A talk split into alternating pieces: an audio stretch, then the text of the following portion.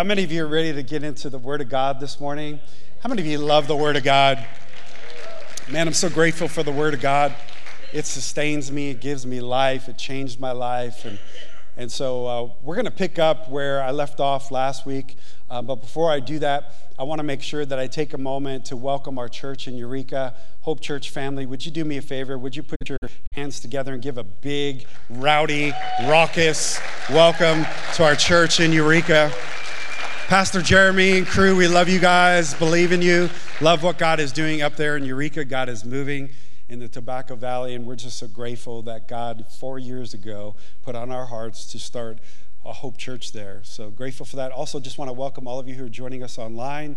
Uh, we welcome you. So glad that you could join us, and even though you're not here physically, that you could join us through technology. So grateful for that too.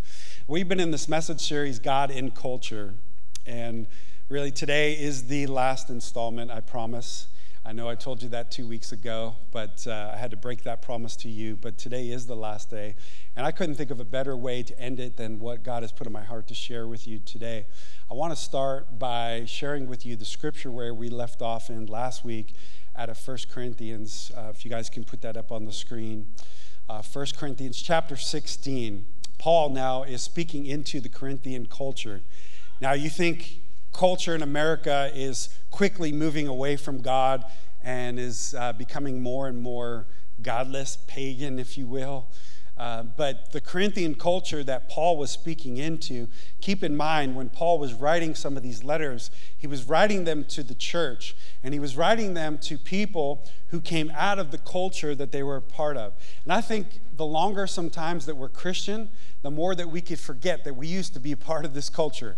We used to be a part of the world, like the way that we think, uh, the worldviews that we have came from our families of origin. We got indoctrinated, if you will, by the ways of the world. Paul would also say it like this in Romans. Rome was another one of those cultures that was far from God, was pantheistic, had many different gods, many different ways to find God, get to God. Uh, was was very into philosophy, Stoicism, and also hedonism, which they held pleasure at the highest level, which meant that, and you see that happening in our culture today, where pleasure, your comfort, your convenience, that is the highest goal in life, just as long as you're happy. Doesn't matter what God wants you to do as long as you're happy. And by the way, if God was a good God, He just wants you happy all the time. Yet Jesus said, In this world you will have what? Trouble. But take heart, I have overcome the world. And so He didn't promise a trouble free life. He didn't promise us always to feel comfort or convenience or always even to be happy. But what he promised is that he would be with us in the middle of everything that we go through in this life. Amen? But Paul would speak into the Corinthian culture that had all these different values. And he would say in Romans chapter 12, verse 2, don't conform to the pattern of this world, but be transformed. In other words, be changed by the renewing of your mind. Then you will know the perfect, pleasing, and good will of God. And if there's one question that I get continually asked by people, it's, Pastor, how do I know God's will for my life? And I say this I say, well, first, we got to take a step back and we have to allow the Holy Spirit to change the way we think because for most of us, the way we grew up, uh, the way that we went through school, all the things that we experience in life. And this world is trying to conform us into a pattern. In other words, there's a way that the world thinks that it wants you to follow. And we see this, we feel this every day through social media, through TV, through uh, movies, through, you name it, billboards, radio every media outlet, there, there is a way of the world that is trying to conform you and I to its way of thinking. And yet, the antithesis of that is that for a lot of us, we get saved, but our ways of living don't change they continue to, we continue as Christians to look more like the world than more like Jesus. And the problem is, we haven't allowed the Word of God to renew and transform our minds enough so that we think differently, we see the world differently. See, when you have an encounter with Jesus, it changes you, it has to change you. You can't have an encounter with Jesus and stay the same. Those two things are incongruent. So when you have an encounter with Jesus, it changes you. Just like Paul, He had a way of thinking. He saw life. He didn't just write it, he knew it firsthand. Because on his way, he was actually he was coming against Christianity, coming against Jesus, and Paul had an encounter with Jesus on the road to Damascus that literally knocked him off his donkey and and he saw a blinding light and and he was blinded. And what that represents is that God had to change the way he saw life. When you have an encounter with Jesus, it has to change the way you see things. And so for us as believers of Jesus Christ, is, is when we encounter Jesus, it is that encounter is meant to change us, to transform us, to give us new eyes and ears to see and hear him and to see the world differently. So Paul is talking into this culture and he's saying this 1 corinthians chapter 16 verse 13 and 14 be on your guard. Man if there's anything we need to, to do right now is we need to be on our guard. Watch yourself. Check yourself. Watch what you're looking at.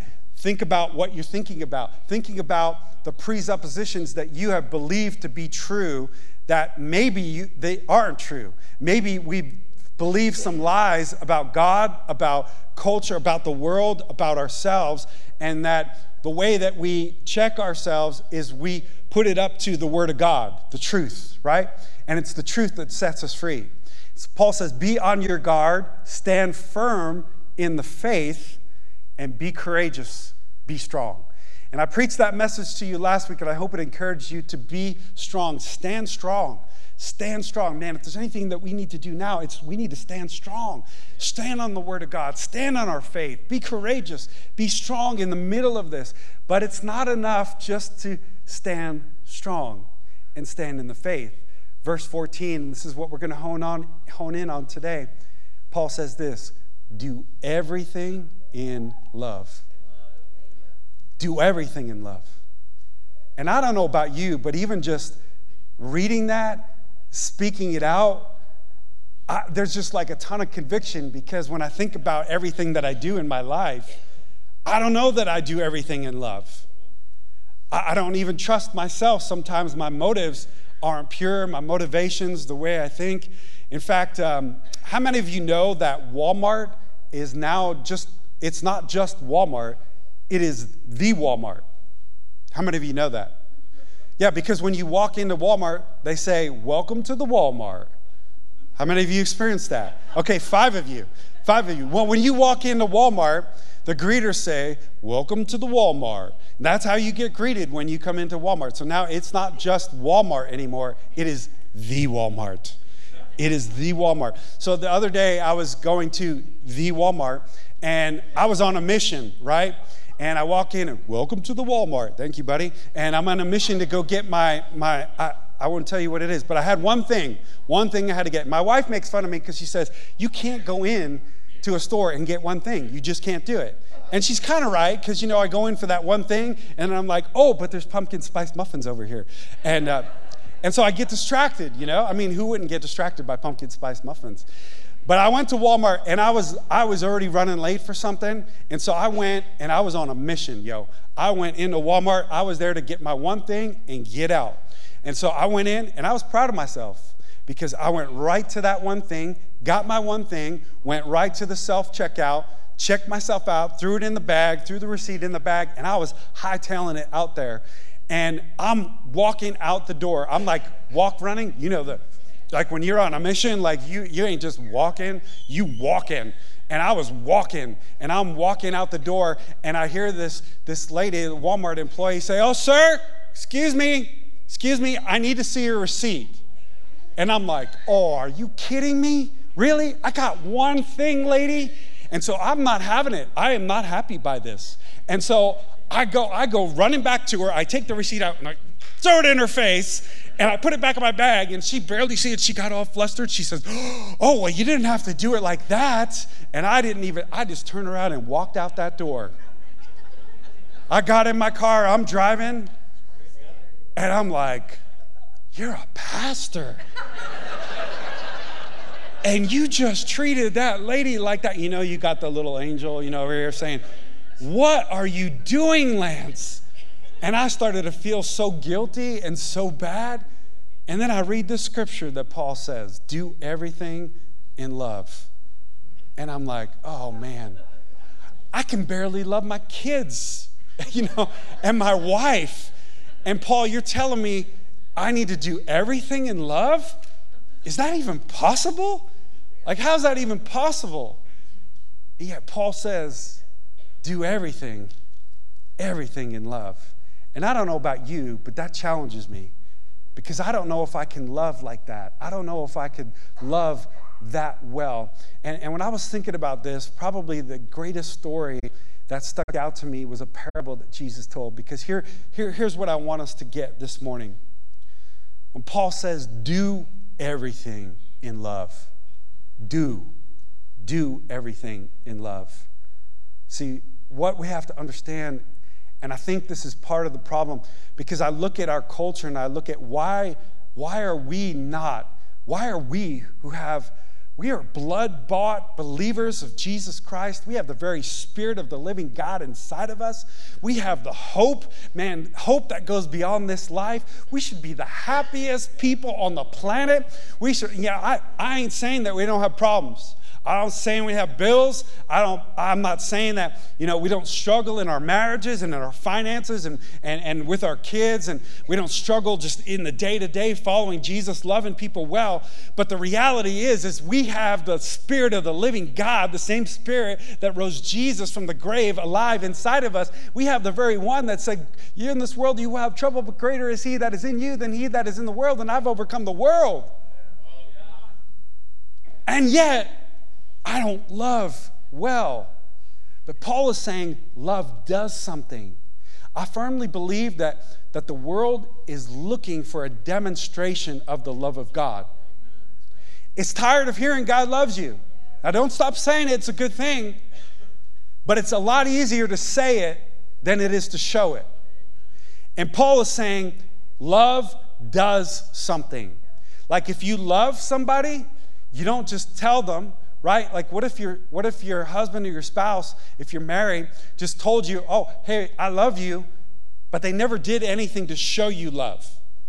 They never did anything sacrificial. They never they never showed you love. They never did anything to show you love. It was all lip service. And I wonder if the church started getting a revelation of how powerful the love of God actually is, that love actually compels you to do something. That when you start to get a revelation, when you start to have an encounter with Jesus and the love of God, that that love, it, you can't contain it. It's not something you could bottle up. It's not something that you could just give lip service to. It's something that you actually have to let it flow through you. And I think too many of us, we've allowed ourselves to, to be a, a reservoir instead of a river and we, receive the love of God, we worship God, we talk about the love of God a lot, but we leave this place and we keep the love of God to ourselves. And I'm here to tell you today that we cannot allow the Holy Spirit and the love of God to remain in us, that we are supposed to be a pass through blessing that we are supposed to receive the love of God. And as we receive the love of God, we're full of the love of God and we have to do something with it. And probably one of the greatest stories of this is found in Luke chapter 10. I want to read it to you. It is, it is known as the parable of the Good Samaritan. I want to read it to you. Are you ready? On one occasion, an expert in the law stood up to test Jesus. This was a lawyer. He was, he was like, he was a doctor in theology. And he wants to test Jesus. And he says this Teacher, what must I do to inherit eternal life? And Jesus responds, What is written in the law? How do you read it? I love Jesus. You got to love Jesus. He always responds to a question with a question, right? Because he always wants to see what's behind the question. What's the motivation behind your question of your heart? And I believe this man was actually genuine. And most scholars believe this, this wasn't like a lot of times where they would ask him a question trying to trap him. This was a genuine, like, hey, I, I want to know. And so Jesus says, How do you read it? Because he's an expert in the law. And he answered, Well, love the Lord your God with all your heart, with all your soul, with all your strength, and with all your mind, and love your neighbor as yourself. And Jesus replied, You have answered correctly. Do this, do this, and you will live. But he wanted to justify himself. So he asked Jesus, And who exactly is considered my neighbor? Like, let's talk the fine print here. Let's talk about where you need to break out the magnifying glass and go to the bottom of the page. You know, like when you get your cell phone contract and you get your free phone and you need to go to the bottom of the page to make sure you understand the dirty details, right? This guy is saying, hey, I know I'm supposed to love my neighbor, but come on, who, who exactly qualifies as my neighbor, Jesus? And because you have to understand something about where his question is coming from. In, in Jewish culture, they were taught two things. They were taught to love the Lord their God with all their heart, with all their soul, and with all their strength, and to love their neighbor as themselves. But they were taught to love their neighbor as in other Jewish people. They were taught everybody outside of the Jewish faith, faith is your enemy. And so, even the, the Samaritan that we're going to read about in here, he was a sworn enemy. They were considered half breed in Jewish culture. culture. So when they when a, when a Samaritan would come down a road, they would go to the other side because they wouldn't eat lunch with you. Uh, if you you went out to Mackenzie River after and there was a Samaritan there, you, you'd be like, peace out, I'm going somewhere else. This is how hated they were. So this is the scenario that Jesus is speaking into. And he says uh, he wanted to justify himself, so he asked Jesus, Who is my neighbor? And again, I love Jesus. He doesn't give him an answer, he tells him a story, right? which Jesus often did. He would speak in parables so that you would have to lean in and ask God to help you understand it because you'd only get it spiritually. And he says, A man was going down from Jerusalem to Jericho. And when he was attacked by robbers, they stripped him of his clothes, beat him, and went away, leaving him half dead. A priest happened to be going down the same road, and when he saw the man, he passed by on the other side. Verse 32 So too, a Levite, a Levite was one of the 12 tribes of, of Judah, one of the 12 tribes uh, of, Jew, of the Hebrews, and they were the Levitical, they were the priests. So these would be Christian leaders in our day, or elders, right? So, so too a Levite, when he came to the place and saw him, he passed by on the other side. But a Samaritan, as he traveled, came where the man was, and when he saw him, he took pity on him. And he went to him and bandaged his wounds, pouring on oil and wine.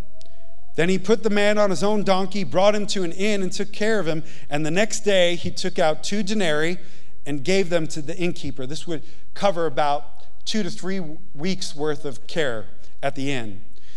Look after him, he said, and when I return, I will reimburse you for any extra expense that you may have.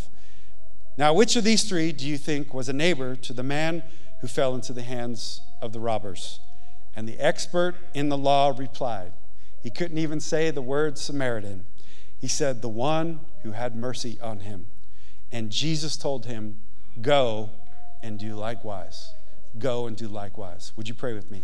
Father, I thank you for your word that convicts us, that compels us and that changes us. Father, I pray today, Holy Spirit, would you come right now? Would you touch every heart? Would you open every heart? Would you open every mind? Would you unstop ears? Would you take our distraction and help us to fix our eyes on you right now in this moment, to be present with you in your presence? Your presence changes everything. I pray for God encounters with you today.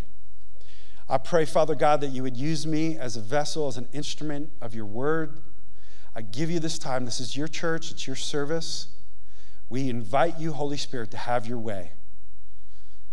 We are not bound by time or programs or process. We're bound by your presence. So we give ourselves to you now and ask that you would move powerfully. Help us not to stay the same, but help us to leave changed. In Jesus' name. Amen. Amen. Amen. See, this man, this expert of the law, he was really trying to find a loophole in the law, like oftentimes we do with Jesus, right? It's like, God, I know your word says this, but you know, this is kind of a gray area, and maybe, maybe I could get away with doing this or living like this or making this decision.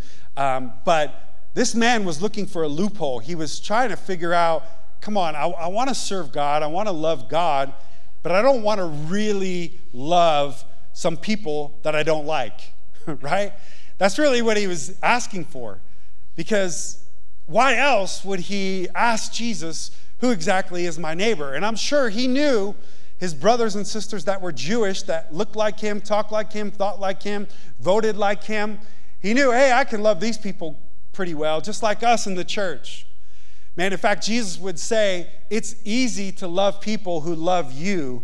The real challenge and the real way that they're going to know that you are followers of me is how well you love people.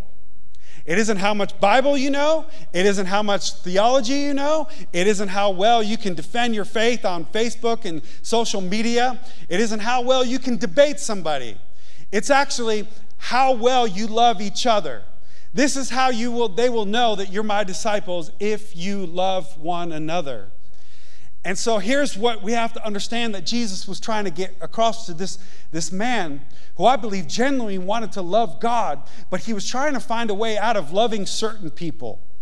You know the ones that come to Thanksgiving dinner that you kind of like, who, honey, who invited them? Or creepy Uncle Joe, or you know, you got you got people that come to dinner and and they're Democrats, you know, or Republicans, or from California. We love you, Californians. I do, I really do. But listen, this is what you have to understand. This is what Jesus was trying to get across that the first commandment, you cannot fulfill the first commandment love the Lord your God with all your heart, with all your strength, with all your mind, with all your everything, without the second, by loving your neighbor as yourself. So you have to understand that this loving God without loving people that he loves is incongruent with loving God. Like it doesn't work. Like we can't do what we just did, worshiping God, telling Him how holy He is, telling Him how worthy He is, telling Him how much we love Him, telling Him how much we are grateful without leaving this place and going and loving not just people who think like us, talk like us, look like us, but loving people who are different than us. Think differently. Think about this for a minute. You ever think about this? We didn't always think like this. We didn't always look like this.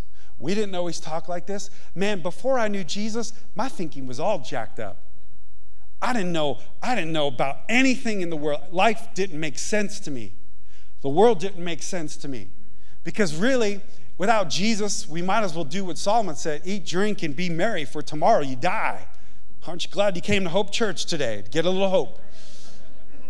But the reality is, is none of us we all lived in darkness before, yet we judge people outside the church like we're judging people inside the church. Man, I pray that we're church. You know what? I believe that in this story, a lot like St. Augustine, I believe that the, the Good Samaritan represents Jesus.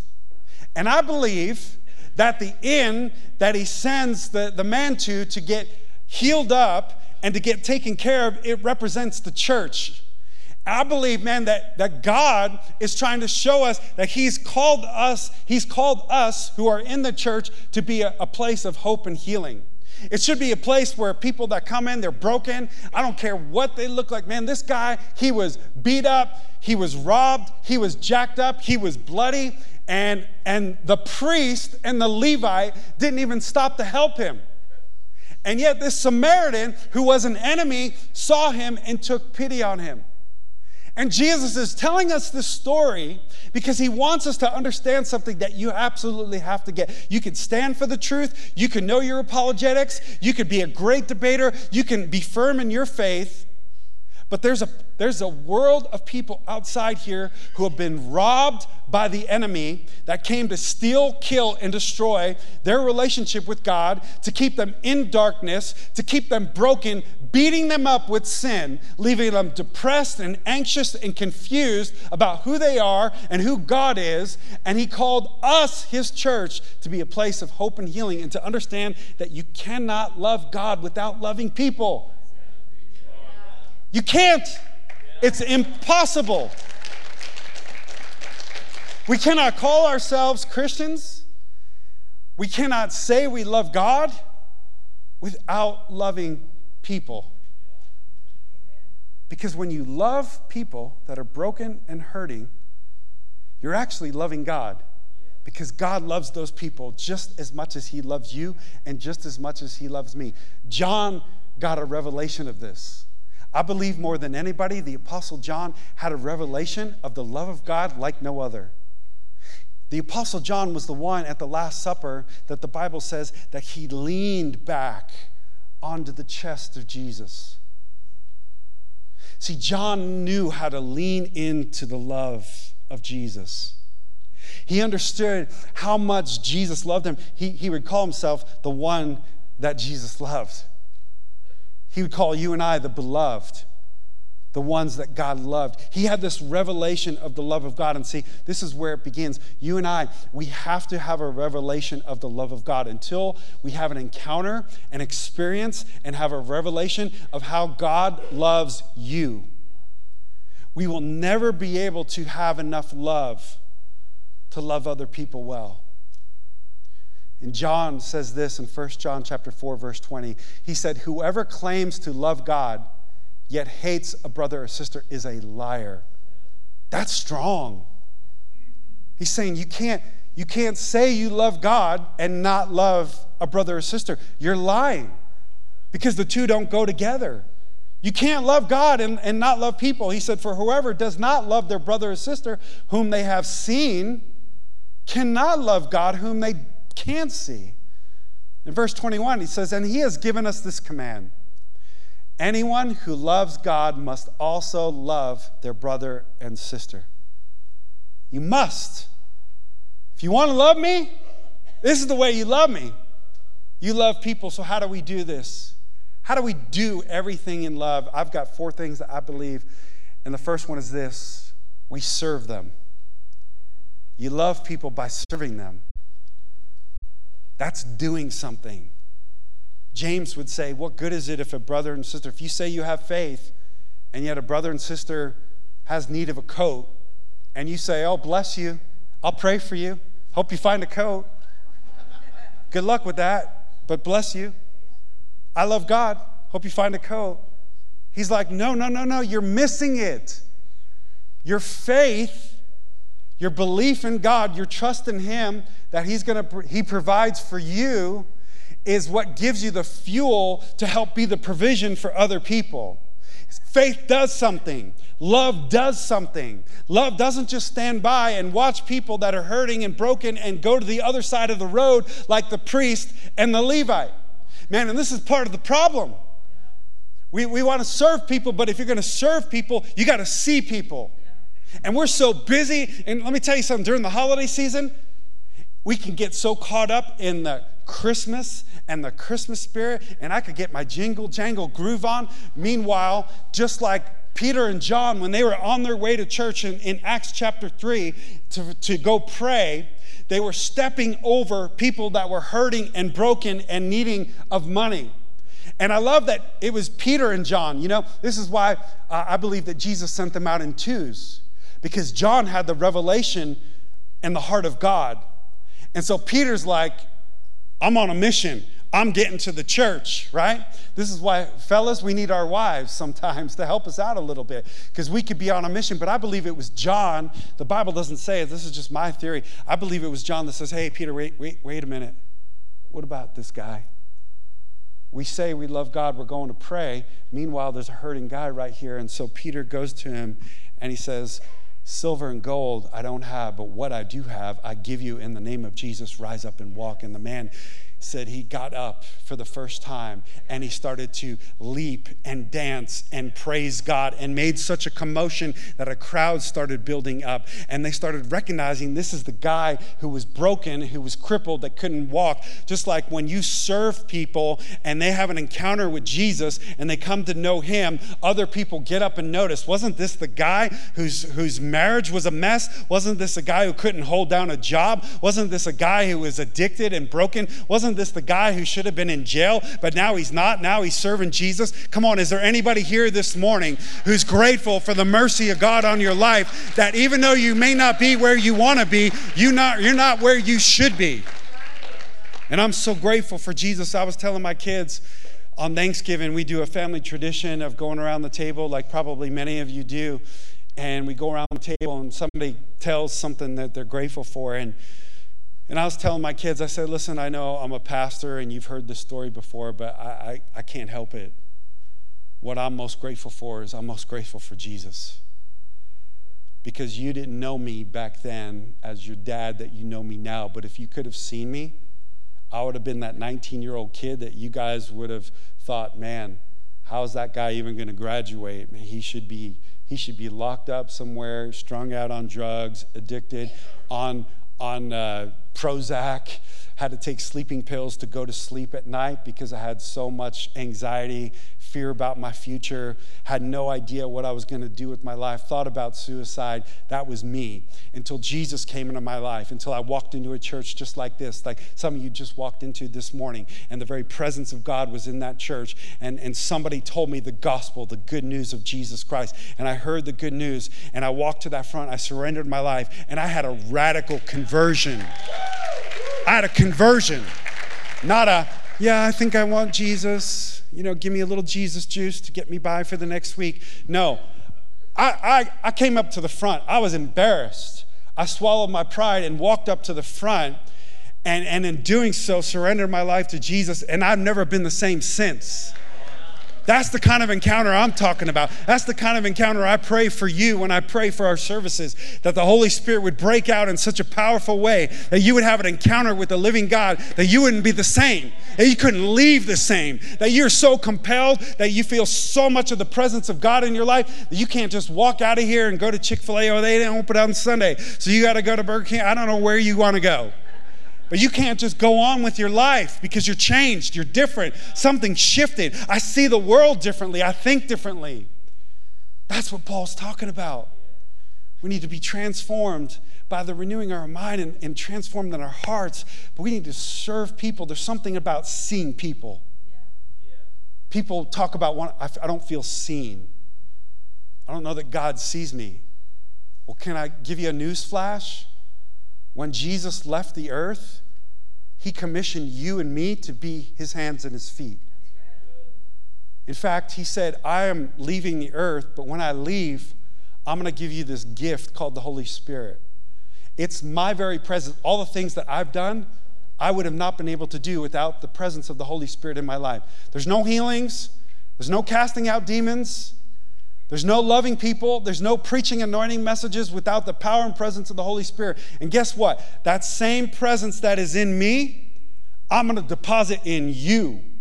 And now I'm calling you to go do something with that presence. Don't just sit in church and yes and amen. Don't just come and worship God. Do something with the power and the presence of God that I put in your life. Go serve people, go show them love. It just blows my mind that Jesus, think about this that Jesus, on the night that he would be betrayed by one of his closest guys that he loved, that he poured his life into, on the night that he would be betrayed, think about all the things that Jesus could be doing. He could be holding the greatest tent revival ever on the face of the earth. Thousands of people putting their faith in him, healing revivals breaking out, right? Demons getting cast out of people. And yet he didn't. What did he do? He gathered a few of his closest friends and he said, I long to share this Passover meal with you. And yet, before the meal, Jesus, Jesus, the one that would go to the cross for those very people, the one that knew one of them would betray him that very night, the Bible says, took up a towel and took on the form of what? A servant and he served them by washing their dirty, stinking feet. And he said, I want you to remember this because this is the way that you show people love. You get down on your hands and knees of humanity and you wash off the dirt. You show them the love of God by serving them. Paul would say it like this in 2 Corinthians chapter 9 verse 13, because of the service. Not because of Jesus loves you, come to my church. No, it says because of your service. Do you know what the word service can inter- interchange with the word ministry? A lot of us don't think of ourselves as ministers because it's a big theological word. You want me to tell you what the Greek is of that, what it means, it means to serve someone in need. Ministry simply means help somebody in need. Ministry says see people that are hurting and broken, but this is the problem. We're so tunnel visioned. Man, I got my Bible study to go to. I got my church to go to.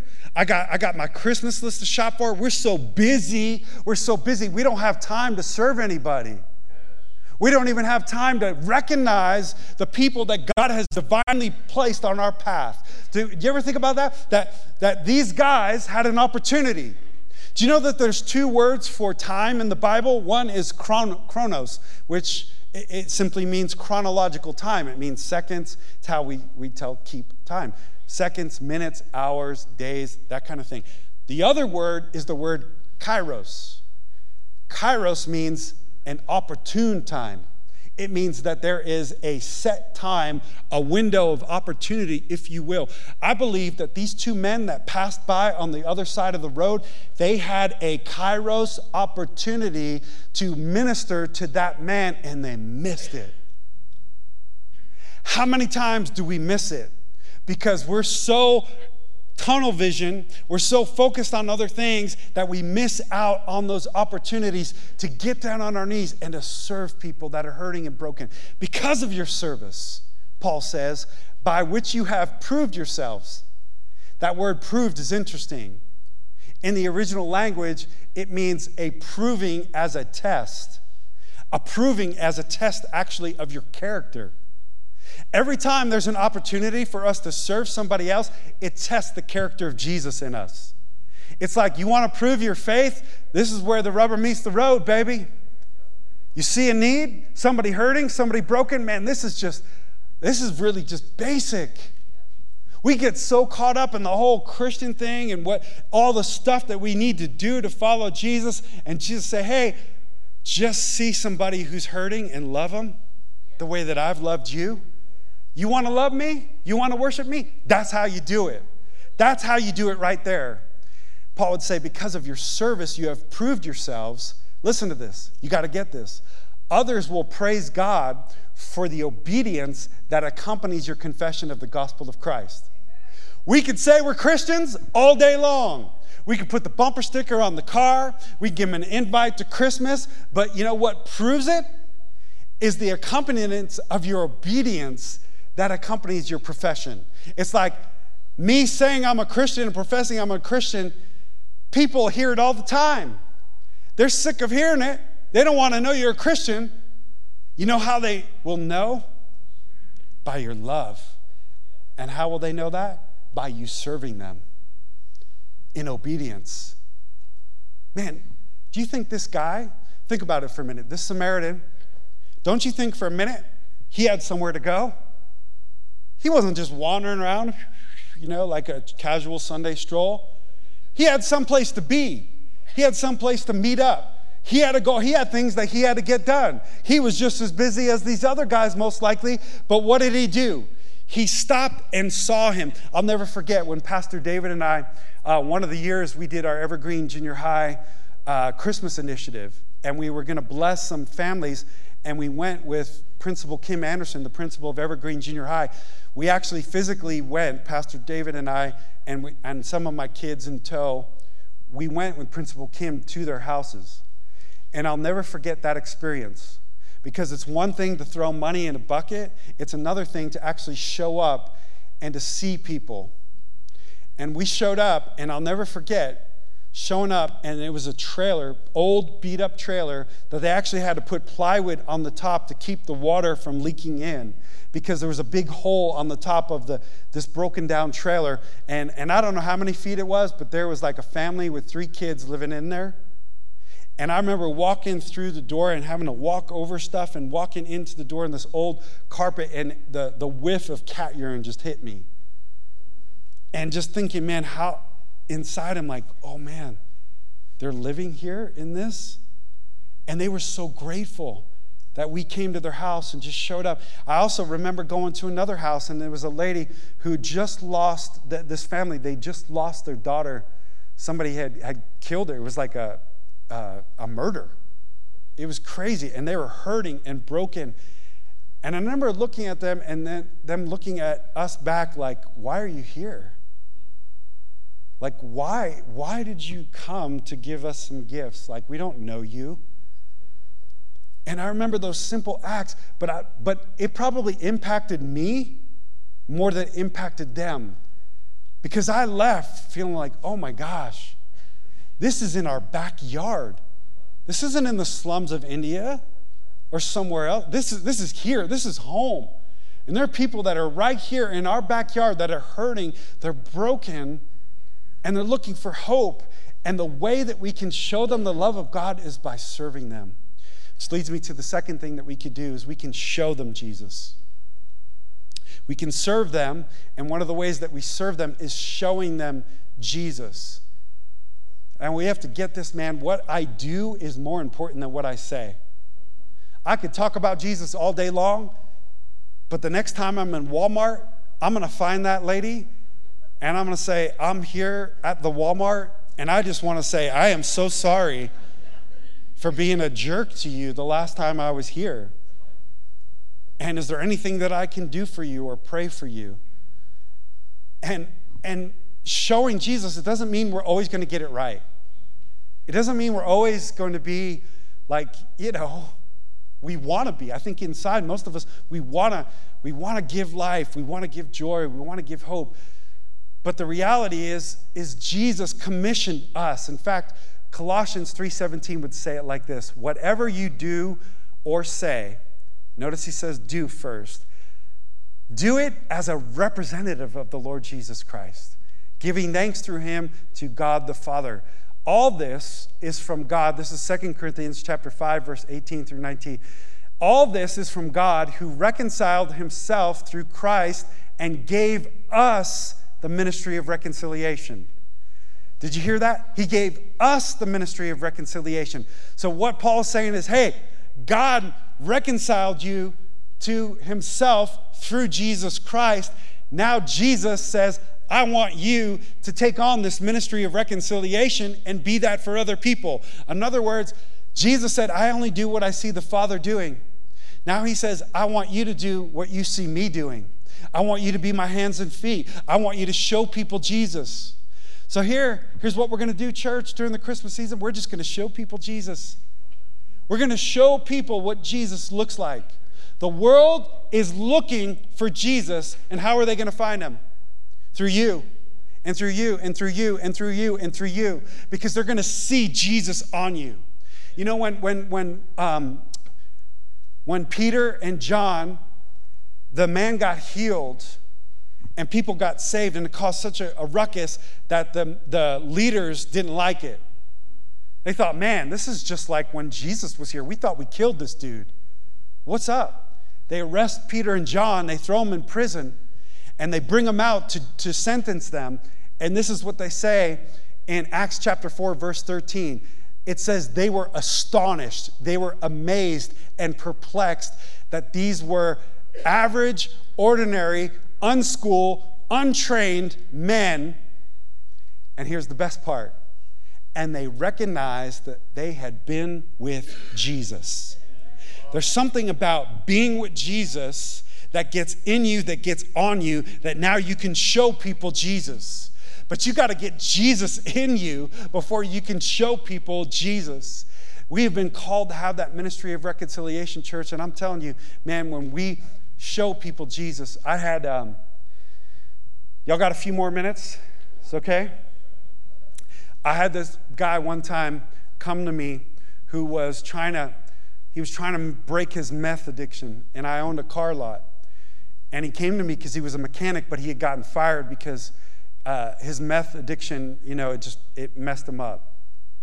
And he came to me and said, hey, I'm looking for work. Do you, do you have anything that I could do?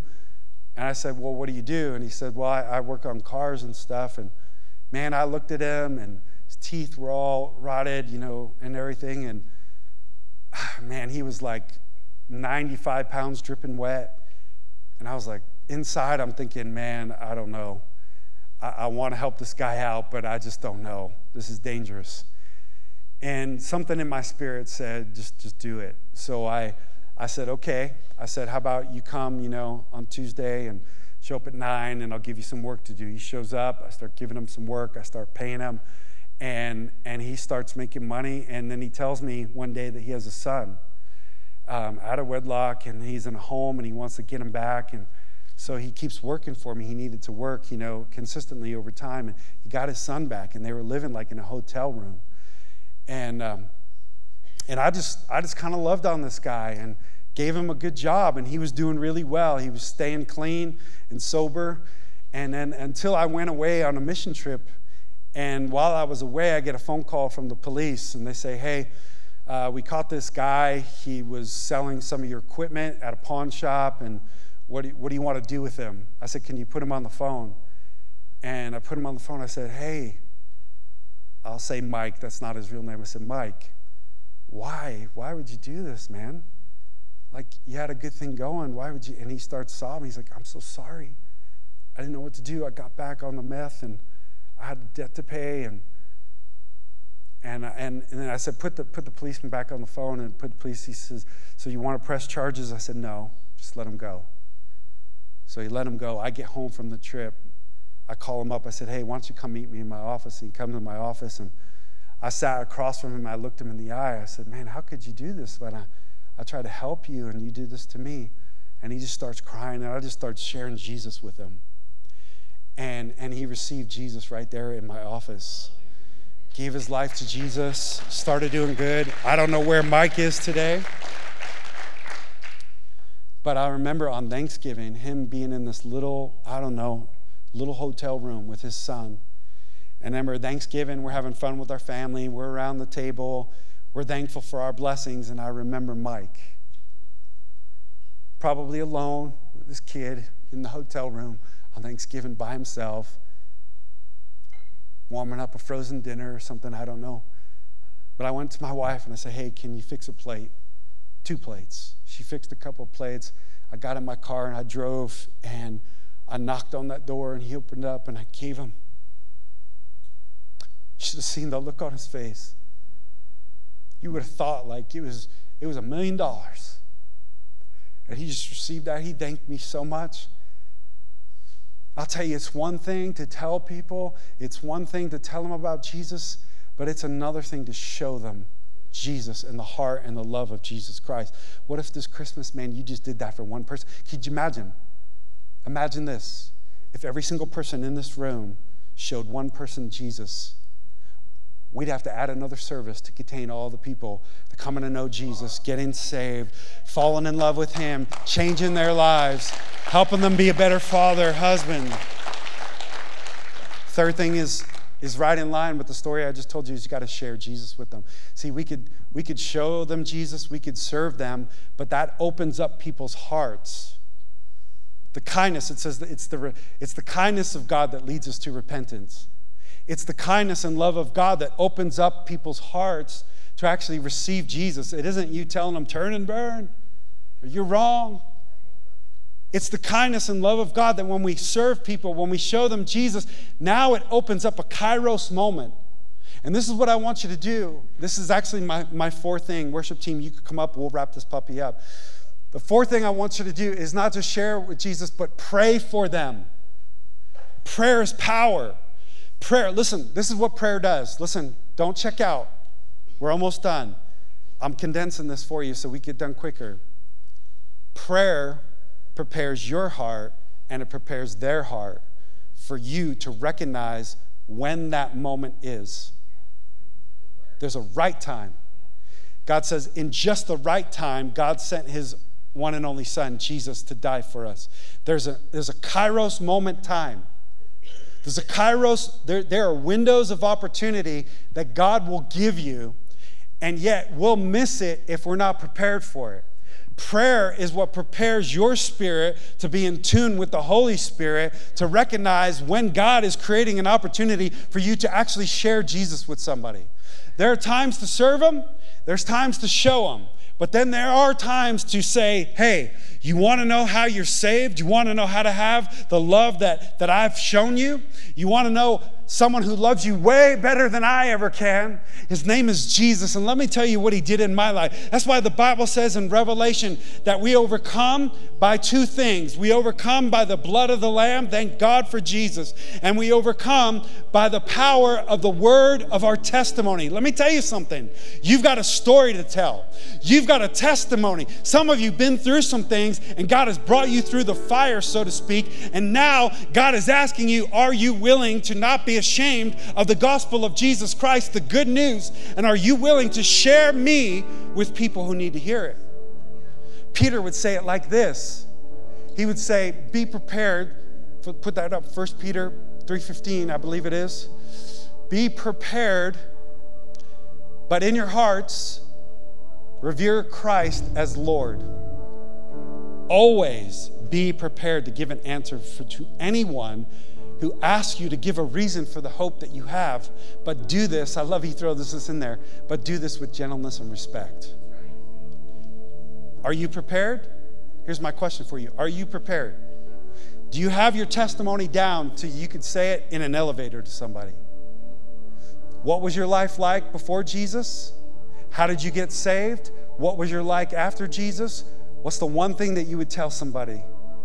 Those four things, man, think about that. Get your story down because let me tell you, somebody needs to hear your story. You know why? God will put you strategically next to people who need to hear your story. Not my story, your story. You're called to tell them. You're called to share Jesus with somebody. Man, so did God heal your marriage? God will put you next to the cubicle to the guy who's going through a divorce or he's thinking about divorce so that you'll share how Jesus healed your marriage. Have you come through addiction? Get out of prison? Struggle with anxiety, fear? God heal you, touch you. He'll put you around people that need to hear your story.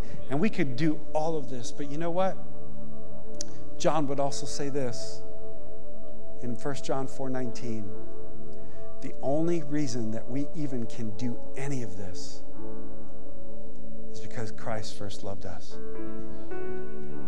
We love because he first loved us.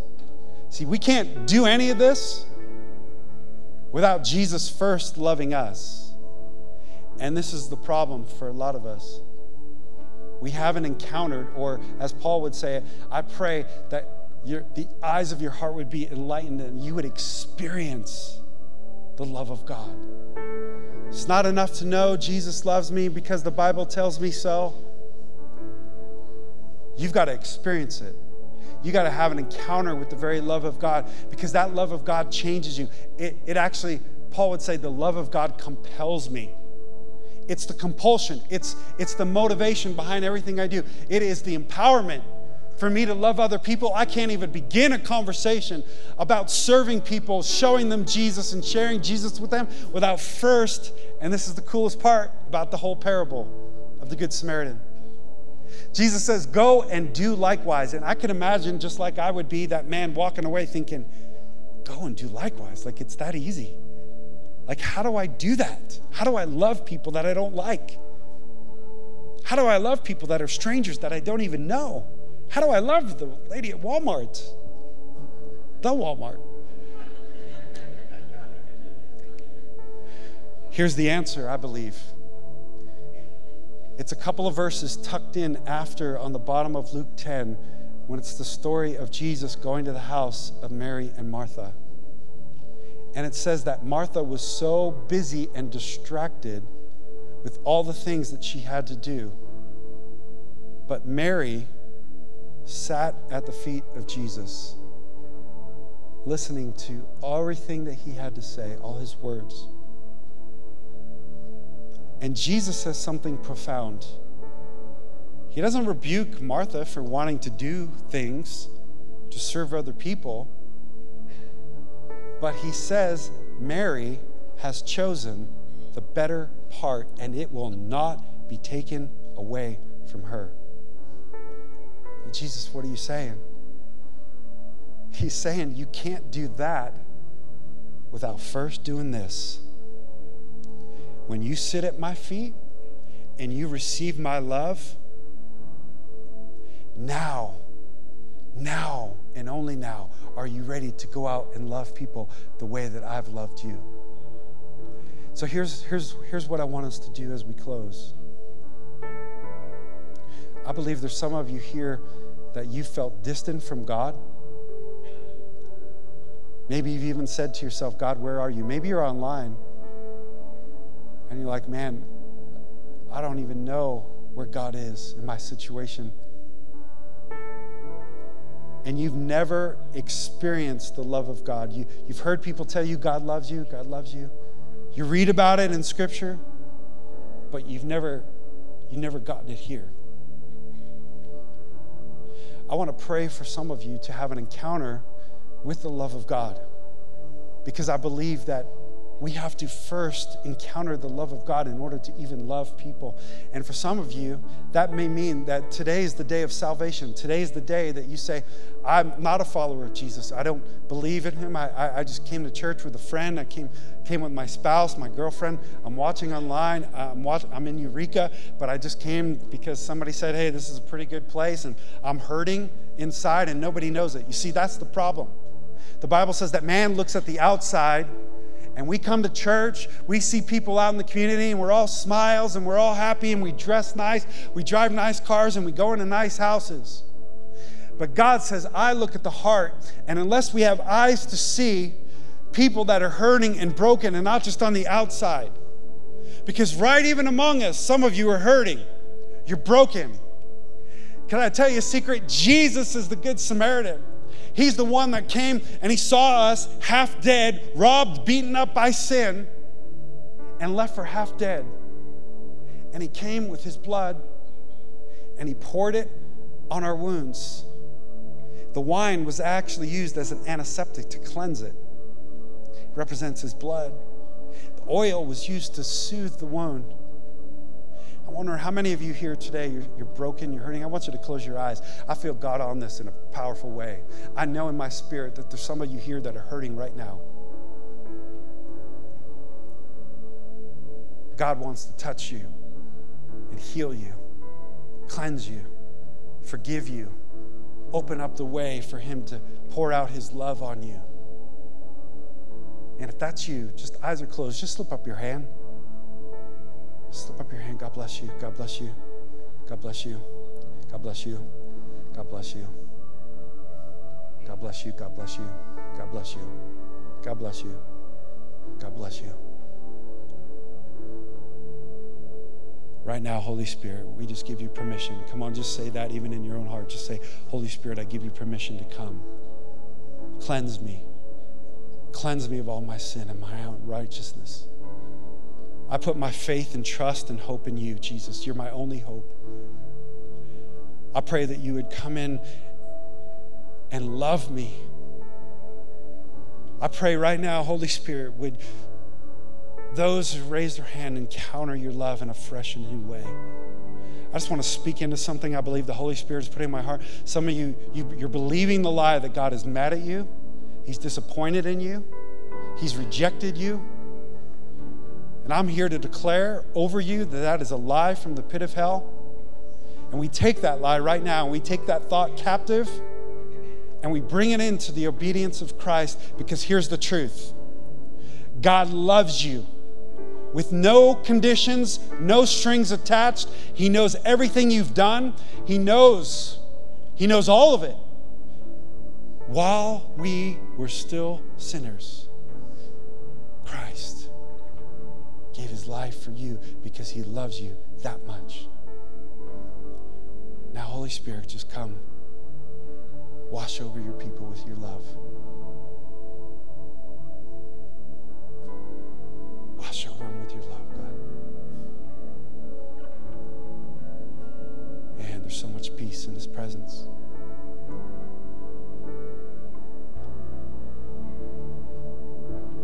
Do what you want to do.